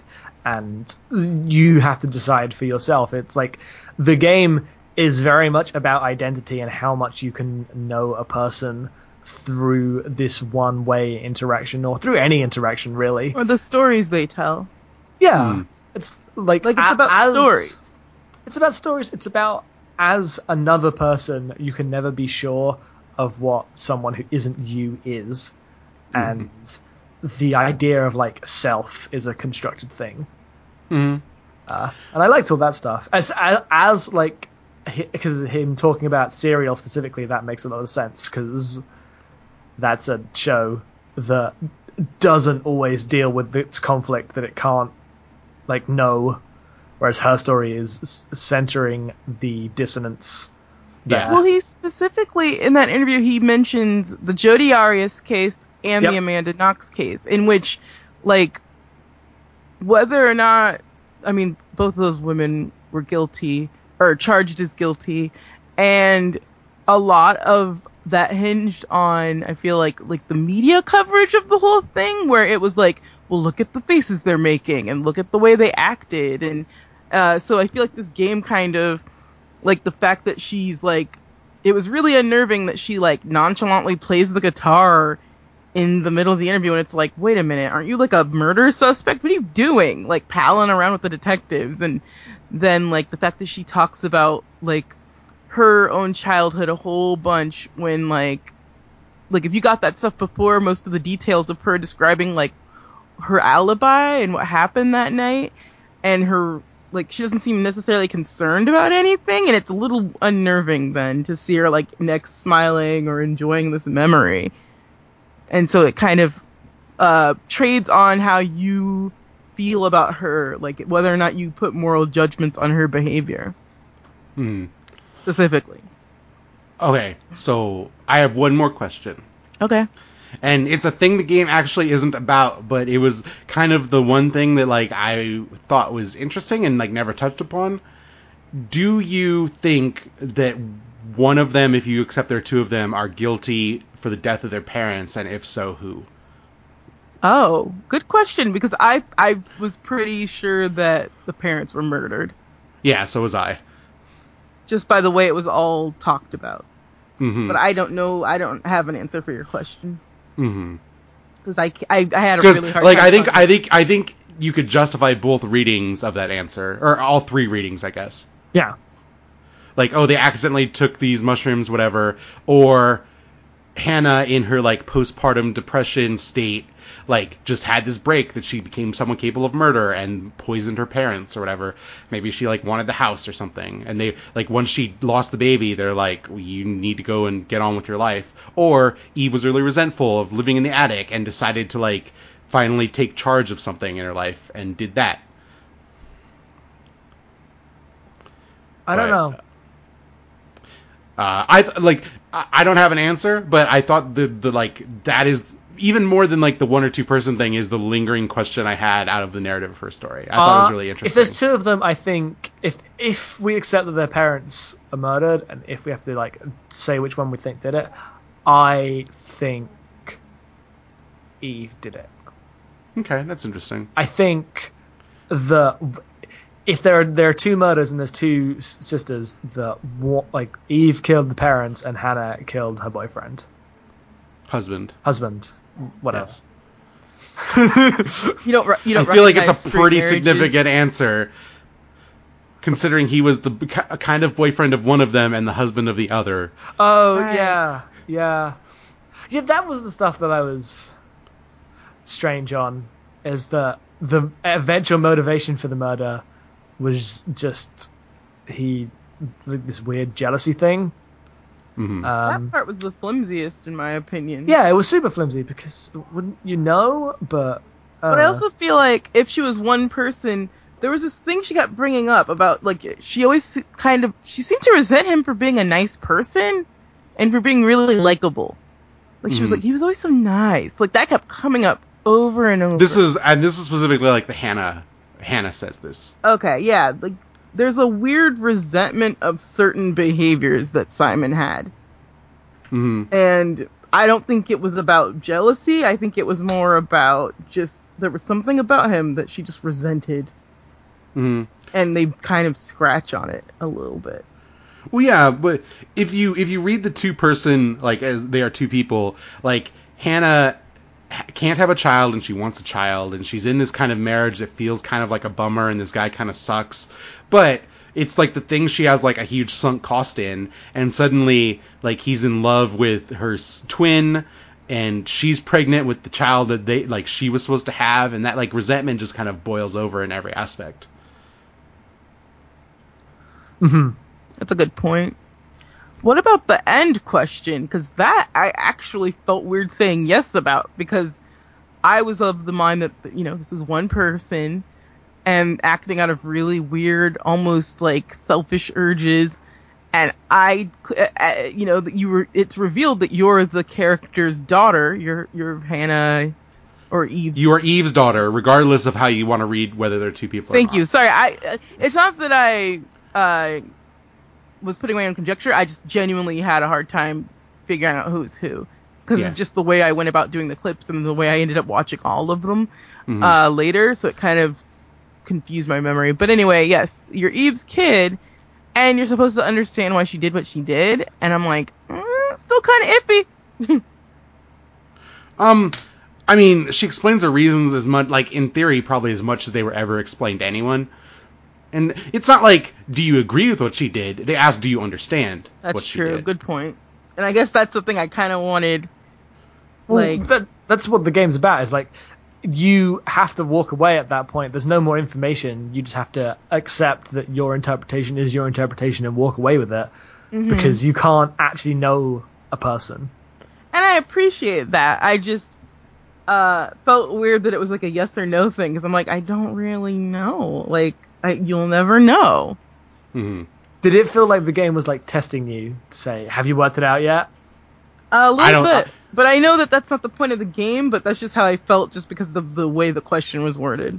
I had the weird experience of that that dialogue didn't act like I saw every video and that dialogue didn't unlock. So I then I had to load the game back up and I watched one video. I don't even know what it was, and it just that like that dialogue popped up for me. It was it was amazing because you like because you spent your entire uh, time playing that game assuming there were no credits Yeah, or like I just I saw the videos. ending? I saw the videos and then I closed out the game. I'm like, okay, I'm done.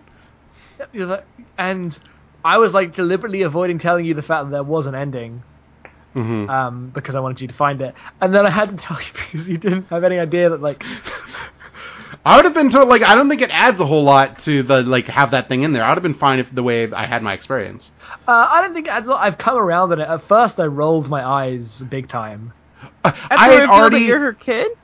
Yeah, from the No, flashes kind of from the flashes of the like a person. I'm like, okay, so I'm clearly supposed to be a specific person doing this because it keeps doing the flicker where it shows who you are, like I just in silhouette. you were a cop. and so I was like, okay, this kind like from the flashes because I spent four hours of this. I'm like, okay, this kind of looks like Hannah E- and Eve, but it's probably not one of them. That doesn't make any sense. So I assume it is this baby that they're talking about because the game explicitly is wrapped around you are pulling these archives out years after the fact. Like the game is not set in '93. You are accessing files from '93. I know Before, originally there was a build of this. Someone talked about it in a preview where that reflection was Hannah or Eve or someone. Oh, okay. Because it looks kind of like them, but that answer doesn't make any sense. So I No. assumed it was the kid. No, I no, turned no. off it- the glare, so I didn't see the reflections. Oh, okay. I had the glare on because that's like so much of the atmosphere to me. See, I agree, but it was it was annoying. I had a headache that day, so that that did affect my experience.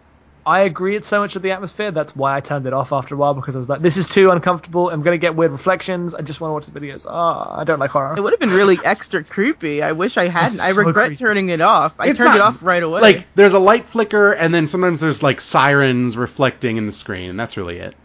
Yeah, but it, it builds this tension that you feel like there could be something terrifying happening at any moment. Nah, I knew the that. I knew it was not that game. I know, but I know, but It I was still feel still that way about like walking through the house and gone home. Hmm. Um, Yeah, well, we won't get into that because we're already running long. Oh, but Mac man, I had during- I had a moment in Gone Home where I literally like gave Destiny the keyboard and mouse and said, "Walk down this thing," because there might be a ghost. Yeah. and I had to look away. I couldn't deal with it. when I walked down towards still the, when I walked on the final corridor and gone home, I was like, like Oh, it wasn't that. It was in the basement. There's this closet Oh god. with the heater, and my my uh my brightness was kind of down lower than I normally keep it now because it was an old monitor. And when I opened the door, it was literally just black in there. Like if they had designed it in which when you open that door there was actually just void, like it would have looked the same. And like I couldn't handle it. Oh, there's nothing scarier than hallways and corridors. Yeah. Nothing Uh, scarier. Yeah. So that was my anyway. But, but yeah, the, so the, the the ending. I originally rolled my eyes because it felt like a like a twist, a talking point twist ending that didn't quite need. But as I moved away from it, Under like Oh yeah, see, I had already thought that I had already assumed that's who you were playing as, so it mm-hmm. wasn't like a big deal to Yeah, me. see, I had no idea. I thought you were a police officer. I thought maybe they had reopened the case. Like, I thought it was way more plot heavy than it actually was. So that reveal coming way after Uh, I had to me, like everything. even like the tone of the actual like di- like non-diegetic music implied that you were someone like who needed like an emotional connection to this stuff. So you had to be someone attached to the case, and the only person that made sense was that child. No, it makes sense. I just didn't think of it that way. Um, So, all this out of the way, let's talk about the response which we touched on with those reviews because I want to say my little piece about Okay. how everyone is wrong. Go ahead, Matthew. So, I think that there is like this weird tendency tendency in like the like art games critical space to like kind of when like value really close reads but also take games at face value in what they're presented as but also this kind of like literary uh elitism things that are genre fiction are automatically bad or lesser because they're genre fiction that the one two punch of those things i think leads to those articles that just rail against this game for being something that it was never intended to be. Um because it's not an investigative game. It's not a true crime game. It's a psychological horror thing that like tries to do interesting stuff with the tropes uh in that like all the horror takes place before the events of the game um, and deals with the fallout of someone who was like in one of those situations. But you can't advertise the game like that. I think that would make like a really lesser experience. If you were if you advertised, "Hey, I made this cool indie FMV horror game," and it was just the same game, like people would be even angrier because it wouldn't be the thing that they wanted. Because when you sell a horror game, it, that means something different. Yeah, And the idea that like the game has to be the thing that it's portrayed as in the materials, I think is a like a really common thread that exists in all levels of like people who play video games, and I think it's really gross. Like we're gonna talk about Metal Gear Solid 2 like when we're done with this shortly, but that is a game that is clearly built on knowing and acknowledging, hey, guess what? What you experience out of a game is valuable in and of itself. It's not about meeting the expectations we like advertise this game as, because advertisement is not textual content. yeah. And people treat it as such, like, oh, because this game was sold X or Y way, it has to be X or Y. That doesn't mean anything. Like, advertisement's just advertisement. Yeah, Trying to get you to to try something. thing. Yeah. But once you're or, actually like, in, it's separate. at least be enticed into experiencing it, you know? I don't think it's just advertisement. I think it also comes with the fact that her story has been built up by like uh, mainstream games communities as another big indie revolutionary innovative thing so the people who are part of the like b- more permanent art games community rail against this idea that like Yeah. You were talking. I think I was saying, uh, sorry, the mic break, but I think I was saying that uh, her story is a game that like large mainstream game sites have latched onto as another example of innovation in indie spaces and have held it up as something new and exciting and never seen before. So people in a um, You Like- can't punish the games for that, though. no, I know, but um, but people in the like more interesting like art game spaces are gonna see this game that is being held up as all these things that it clearly isn't, and uh, reacting against that like makes it. I don't think I don't agree with it, but it makes sense. Like there's this game that is being held up as all these things that it isn't, so I need to write a thing to explain to everyone why they are looking at it in the wrong way. Like I've seen interesting critiques of her story in this sense of people being surprised at how like it's just another one of those big capital I indie games uh, that is latched onto when the interesting work of marginalized people is passed over daily. But I don't think that makes her story bad. No, I, I don't think that makes her story a bad game, but I like understand where that critique comes from or that like feeling Yeah, but from. but like as as people who theoretically should care about video games as piece works of art, like reading the critical temperature as like a critique of the work is like abhorrent. Like those people should be fucking ashamed of themselves. I wouldn't go that far. I think most people have been self-aware about this. I don't know. The shut up her story, this game is tropey garbage thing that we talked about. Whoever wrote that, god damn them. Like that's the fucking worst thing you could write. Like that's not a real response to the video game that's actually being presented. That's a response to like people's responses and like the advertisements of that game. Mm-hmm. I think that, like, overall, like, no one really gave it credit for the fact that, like, you don't have to watch everything to get something out of the game. Like, I actually kind of, I wish one of us had just, instead of watching all of those clips, some, one of us had just watched whatever just through investigating or typing in words and going I with mean, I, certain I didn't. stories. I didn't go back and watch the rest of them after I was done. Oh really? Okay. Oh, okay. Because I've seen every video. Yeah, so I've seen every video too. So it's like whatever you get out of it, like it should just be you shouldn't watch all of them, and I think that's really innovative. But like, Um, I and also like as a horror game that is explicitly about things that exist in horror fiction and other mediums, but isn't about we're gonna do jump scares. No one's gonna have a reaction cam playthrough of her story. I think that's remarkable. Like Patrick Klepek's not gonna Spookin' with Scoops her story, even though it is legitimately a horror game that came out in 2015, and that's awesome. Like I love that they made a horror thing that doesn't rely on actually like frightening you, but en- engages with the stuff that is in horror material and other mediums. Like that's that's not a thing games do really. If- like mm-hmm. even Shattered Memories has a bunch of cool like psychological stuff, but it's wrapped around oh now's the part where you run away from the Silent Hill monsters. it feels like something far more honest in terms of what horror is. Because games horror focuses always specifically on the act of being scared as you play and it is very interested in, in that interactivity element. Whereas this is just a, ho- what a horror story is transferred into games. It's a different thing i feel like. Yeah, and as someone who like when I watch horror movies, I don't always get scared by the like scary bits. Like this had a lot of the stuff that I find interesting in horror. Mm-hmm. Like it's a really muddy psychological mess, but guess what? So is most horror material, and it, it leaves you with questions that you can like discuss and think about, and that's cool and interesting. Like that's what you want. yeah I don't know. That that's my end like end of rant, I guess. fair enough Destiny, you've been kind of quiet well, I mean, I as the horror maven among us. How do you feel about her story? I don't think it's hmm. It's it's it's less of about horror and more of like aftermath of horror than Sure, but, straight like- up horror.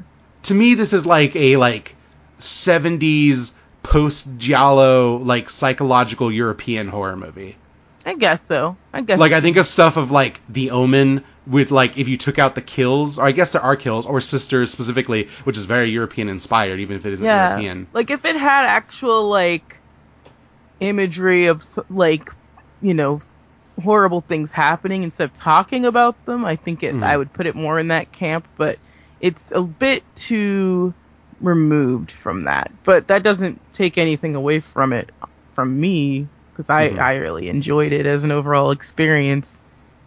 And it is kind of eerie because you don't know what happened to her and you don't know like th- there's an eerie detachment because it's like you don't really have you know what happened then. You don't know what's happened now. Is she dead? Is she alive? Is she you know in prison? Like what what's going on? And that is really unnerving.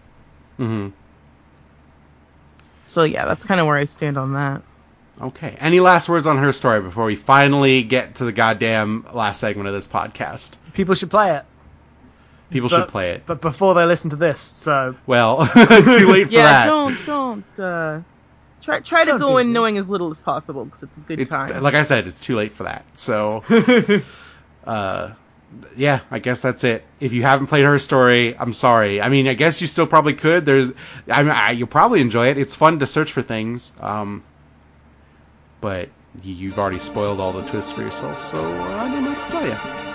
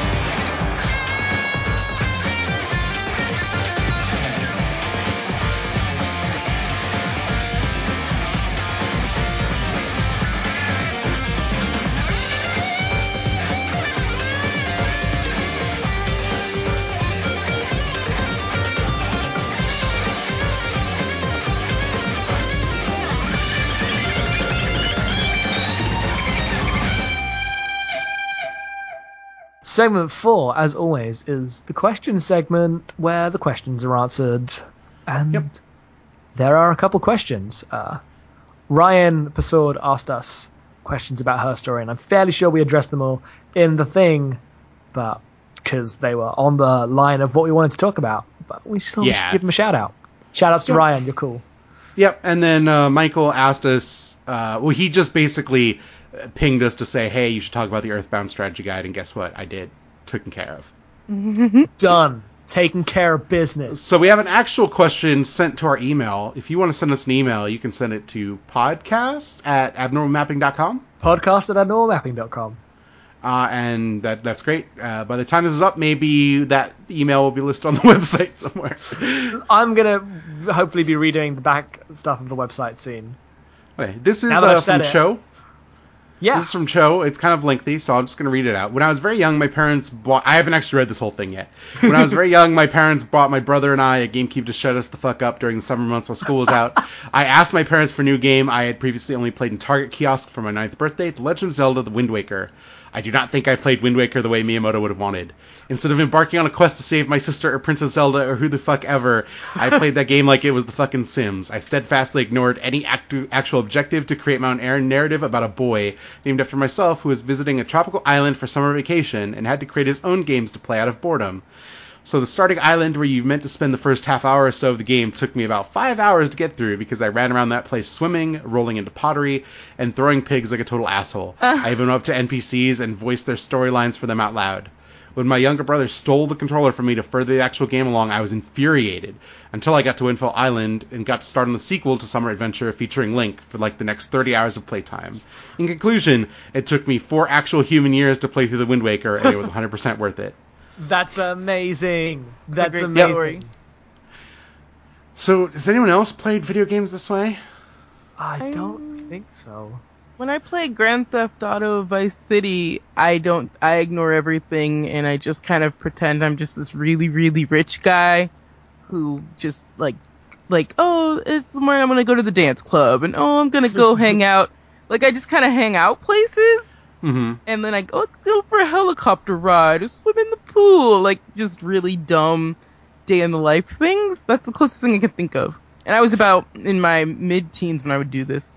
I did This- this, with Midtown Madness 2 Great. when Good. That's the most Jackson fucking answer to this question I've ever seen. when we would just take the most difficult to control bus imaginable and have them follow the road rules and stick to all the traffic signs and traffic lights and everything. Okay. And then oh, it would always try to drive it, jump it over the bridge that could never be jumped over, and end up in the bottom of the river. That's how every single playthrough of Midtown Madness 2 ended. Um, what's interesting to me is I think the way that she explains playing this game is actually how I feel like when I play Yakuza. Accurate. Even though Yakuza is not that game, it evokes that game really well. Uh, of just, hey, you're just running around doing shit, and you feel like there's an actual game you should be paying attention to, but th- I think actually they mean for you to kind of roam around and be ridiculous. Uh, yeah, they definitely do. Yep. Uh, so that stuff's great. Unfortunately, uh, the, when I was young playing games where I would have had this interpretation of how games were played, games were much simpler, so it didn't really work out. I was in I was a junior in high school when Wind Waker came out, so I'm trying to think of ones that like games that I played young that I didn't really get past the first level of because there's a lot of them. Like I've, I remember trying to play Halo for like six months and not realizing how first person controls work. good job. Yeah, I'm I'm very skilled at lots of things. hmm Um, I would I have never got past the like first half an hour of Star Wars Jedi Outcast, Jedi Knight 2, I think it is. Uh, and both me and my dad would just take turns to kill your friend, Jan, because the animation that Kyle Katarn would then do of his like, oh no, my partner is dead immediately after murdering them was hilarious. Yeah. He just shoots them with the massive turret and then falls to his knees like, no, how could this happen to me? I have silly. intimate knowledge of the space of the first 20 minutes of Jedi Outcast, though. Holy shit. Okay. The way, when you're young and you don't understand how games work, the way you come to understand the starting areas of video games is, I love it. I love it. You ever just that's- make up your own story over like the actual story of the game as a kid without actually playing it that way? Like, uh, there was this Mickey Mouse game we used to play where like if you played two player, it was Goofy and Donald. I think it wasn't Kingdom Hearts. It was just something that I played on Sega Genesis, and maybe it was Mickey and Goofy. I don't remember. But my sister and I would pretend that we were running away from the cops just that's the plot of the game. They're running away from the cops, and it was really funny to us. That's all. That's all I have to say about that. okay. I Yeah, did. I, don't did have- lots of like turning car games into just car crash, car chase games in my head without actually having chase mechanics in them. I didn't have any of this, so I don't. I don't have anything here, unfortunately. So that's it. Um, we still need to talk about Metal Gear, so let's end this fucking podcast. Destiny, where can people find you? At Fridge Buzz now on Twitter and BadlandGirls.com. Jackson. Headfuls off on Twitter and headfulsoff.com to find all the other things I do. Okay, and you have a two podcasts called Trashback Ratio and Goof Zone. They're both good. Listen to them. Yes, they are. Uh, Yeah, you can uh, find us at abnormalmapping.com. Please rate and review us on iTunes. Oh, God, please do this. Please do this. Tell your friends about our podcast. If you tell two people about abnormal mapping and they tell two people about abnormal mapping, eventually we'll have a dozen listeners and I'll feel pretty good about it. Um, uh, check out our YouTube channel. Uh, Fallout's happening. Lego Star Wars is happening. They're really good Zelda's happening. All three of them are entertaining. Uh, I enjoy Jackson's videos a lot. He seems to enjoy my Fallout one so far. So The Fallout ones are great. Oh, I'm so sad that we had to turn off the weather effects though. that's all right. Well, uh, for a different time. Um, next month we are playing Paper Mario for the Nintendo 64. You can play that on a 64, an emulator, a Wii, and a Wii U, whichever suits your fancy. But we're playing it. The answer is Wii U. And I mean, Destiny's gonna play it on Wii. I'm playing it on Wii U currently. Can play that in my bed. Yep, that's that's the actual trick. Um, and we're done. So see you next month. There might be something in between now and Paper Mario. Uh, look forward to that maybe. Uh, there will be something special with Paper Mario, and look forward to that definitely. Uh, and that's it. We're done. Goodbye. Bye. Stay tuned for Metal Gear. No, no, no. It's actually more like, you know, like ska kind of skateboardy. I need to listen to this video right now. I need Maybe a little something like.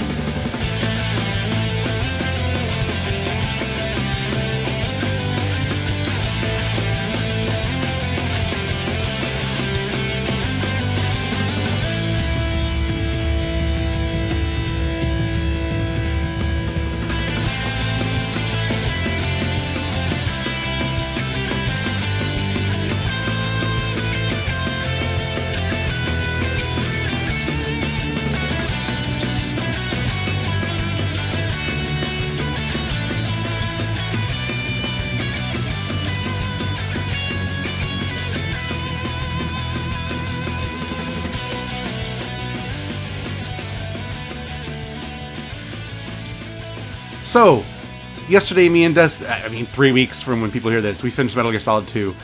The ending of that game is so good, Jackson. It's shit, maybe best the thing. best ending of all video games ever. I, okay, good. I agree. I agree. It's amazing. It's beautiful. It's the best. It's amazing. It. When do you consider the ending to start? when okay so the actual like when i consider the ending to start is when you when uh Raiden wakes up in like anime hell space of like the Tron roof of Arsenal Gear. I consider the ending to start when he's being tortured. Nah. You still gotta run through a hallway and shoot dudes. But Sure, but the ending begins the first time the the colonel goes, "Turn off your game." yeah, that's true. and then you're in it. Then you're in it till the end. I want to know what Destiny's immediate reaction was to the end of Metal Gear Solid 2. I just was laughing hysterically because you get this reveal that like I don't even the, like it, it- the specific the specific thing you totally flipped out at is when the other AIs like the the whatever who is inhabiting Colonel and Rose I think they're named later but the ones that aren't GW uh, I think they're also named after presidents. But um uh they go we actually arose from the psychic crust of the White House Yep, itself that's Yes! the, the primordial crust. yes what does that even mean? Look, America gained sentience and is No. talking to you right now. America gained sentience. and it's Yeah. urges to like censor history in the name of context because things are too trite with So, media. It's, it's, am- I it's, it's I amazing. think I think it says something about me and that I kind of agree with the Patriot AIs Ew. yeah, but you, al- you also kind of completely agree with the other villains. yeah that's true like so i'm talking about this in in in the the my ending video because like they really give the patriots the time of day when those ais talk to you because raiden is such a fucking emblem of everything that is terrible about the people they are trying to protect from themselves Yep. Because he can't even talk to his girlfriend about something without turning it into a massive thing. So they're like, well, if you're the kind of human beings that exist everywhere, then of course we have to do the shit for you. Otherwise, everything's going to become nonsense. I actually think that Metal Gear has. Metal Gear 2 has a intense faith in humanity at its end. It does. Uh, it does. but it starts out from a place that is. Whew, Super cynical. whew, whew, but Yeah. it, I mean, Yeah. like it also it starts out with, "Hey, guess what? All you fucking video gamers, you're the problem. Yeah, that's the funniest part. It's like, oh well, you're You want to be Solid Snake? Well, guess what? Here's a guy who also wants to be Solid Snake, and guess what that means? He's just a fucking tool of the system. he is incompetent. He's incompetent and actually harmful and working for the bad guys and is part of humanity's adolescent self-destruction urges. I don't know how much Raiden was intended to suck. I think it's 100% Yeah, he's he's- intended to suck. he's- There are That's thi- pretty there are things I've heard around the creation of Raiden that make it sound like they that he was intended to be these criticisms, but also was intended to be a cool character that people liked, and that's the part I can't. I mean, I actually think Raiden is kind of cool in that, like, he comes around and by, By- the end by he's the got end, a dumb great. samurai sword. Yeah. And I love it- when, like, when he actually engages with his past, he's like, no, I remember. I was this child soldier and I couldn't deal with it, and now, like, who is Rose? What's going on? But we're gonna figure this out. Mm-hmm. And the pro- oh god, the America gained sentience, and like you, the villain of Metal Gear Solid Two is like the ideas of American hypocrisy. It's ridiculous. It is ridiculous. I also think like my actual sympathies lie with Solidus and ultimately with Big Boss in once you recognize that this is what the world is, like how can you not want to like craft your own vision of like a utopia where people can be free? Even if because of who they are, Solidus and Big Boss's visions were inherently militaristic and kind of like gross and like full of Well, problems. I think I think that's what um uh, Metal Gear Solid Two is about because it like by detaching yourself from Snake. So much of the conversations around Snake as a character position him as pretty much the like he wants the same thing as Solidus. He is going about like they specifically call him and he says, "Yeah, that's fine." When they say, "Hey, Snake, you're essentially committing terrorism to further your own ends of freeing the world from this harmful system," which is just what Solidus is doing, just on a larger scale yep. uh, and a lot of that game is about cons- like reconsidering what you thought good and bad were in the context of a world that is encased in systematic violence that is often invisible. Yep. Yeah. And it came out in 2001, and video games, mainstream video games, haven't said anything as forward thinking as since. That's the Yep. crazy part. Like this weird, uh, prescient. Oh, every we're putting out so much junk on the internet, and it's and ruining like the culture. every, ev- yeah like everyone creates their own truths and then they live in these echo chambers in which like what mm-hmm. actually is real doesn't matter because everyone just believes their own set Every- of things No one is invalidated, but no one is right. yeah It's, And that blew my mind because I was like, "What? It's What? what? But also, it couldn't have been like. So it came out in November 2001, and Destiny, you need to know about the things in the ending that were cut because of 9/11. Please i mentioned me. a little bit of Please it tell me, so yeah. Okay, Matt, so you as they crash into New York, they knock off the head of the Statue of Liberty. uh, the like entire crashing into New York sequence, because as they like destroy American landmarks, was cut because not don't go there. Uh, when Solidus dies, uh, Raiden kills him. He falls on the like American monument, and Raiden's final act is to cut the American flag, which then falls from the oh shit, what's the hall called? The famous hall that they're standing. Uh, the federal hall Federal Hall. And so uh, the American flag that is hanging outside the Federal Hall just falls to the ground and just drapes themselves over Solidus. Holy moly!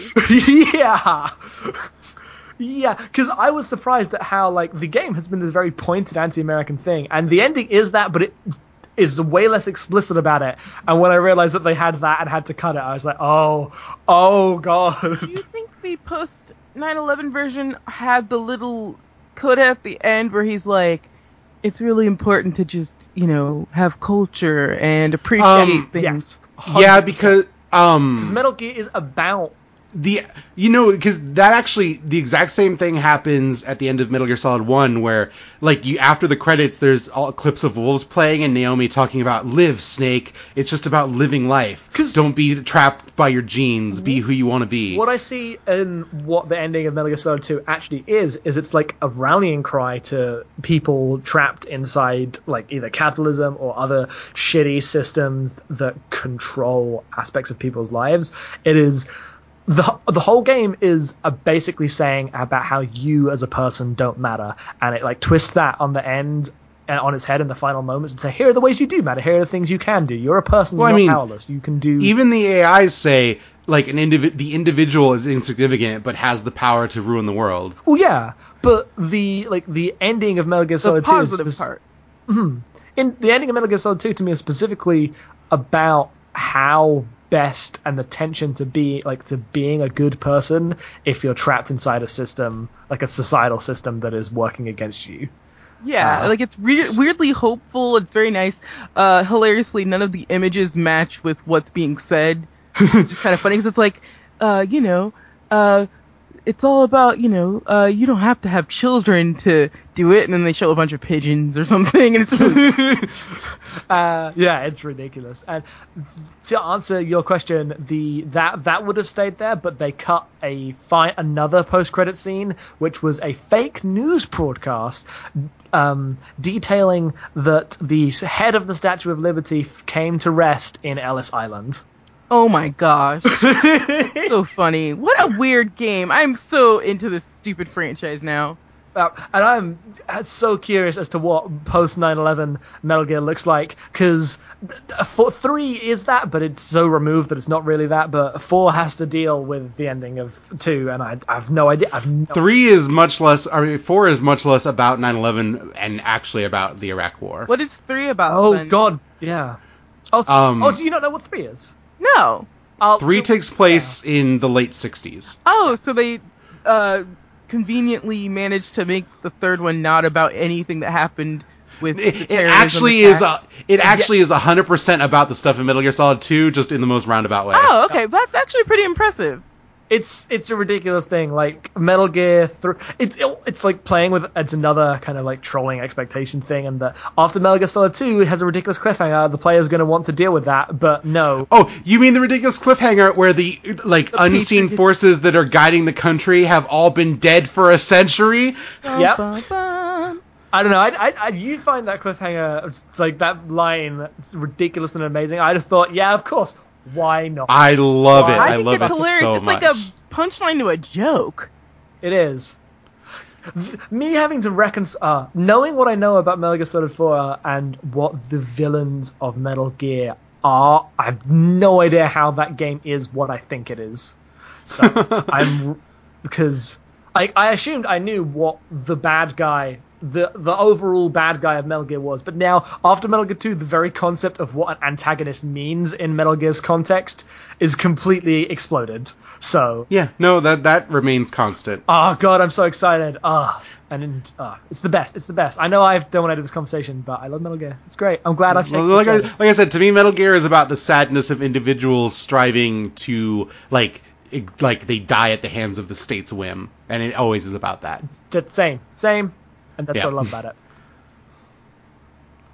What i- what is it to you at the moment, Destiny? It's just this weird mess of like, sort of like cynically looking at America and war, but also kind of appreciating some of the things that the country wants to be about, like these Mhm. values, valu- values of freedom and liberty, but like, then sort of going, well, at what cost? And and Well, also it- a hmm. weird look at what video games mean to people. Well, it makes explicit that like a terrorist who wants to destroy the New York Stock Exchange is actually the ideological equivalent of what America stood for, and modern America cannot abide such a thing existing. Like it basically says, "Hey, you do realize that America was started by someone splitting off from a country and like throwing off its leaders, right?" And it's like aware of that stuff and that history, which is cool. It's so well done. Yeah. I'm so glad that a thing can be that stupid and ridiculous, but be so uh, like committed to having these nuanced and really weighty themes ultimately. yeah, I appreciate it. And And I- and, and yet it's like a fun, cheesy romp. Yeah, and I, I don't think it could, like it couldn't be about what it's about without being also complete nonsense. Like that's how it gets people in the door. That's how Yeah. people like Dan Ryckert actually enjoy Metal Gear. Yeah. I haven't watched those videos. Maybe he's actually way into their economical, political critique. I want to know now. I want to know. I actually want to know. I'll get someone's login because I'm not paying, but I kind of want to know. So that's the end of Metal Gear for now. We'll be back. We'll probably have a big Metal Gear podcast when we're done, and we'll get Snake will return in. uh, it's way funnier for me. Escape from New York. I'm still in a dream. Snake Eater. That's it. We're done. Stop this goddamn fucking. It, it is time to get off this train that we're on.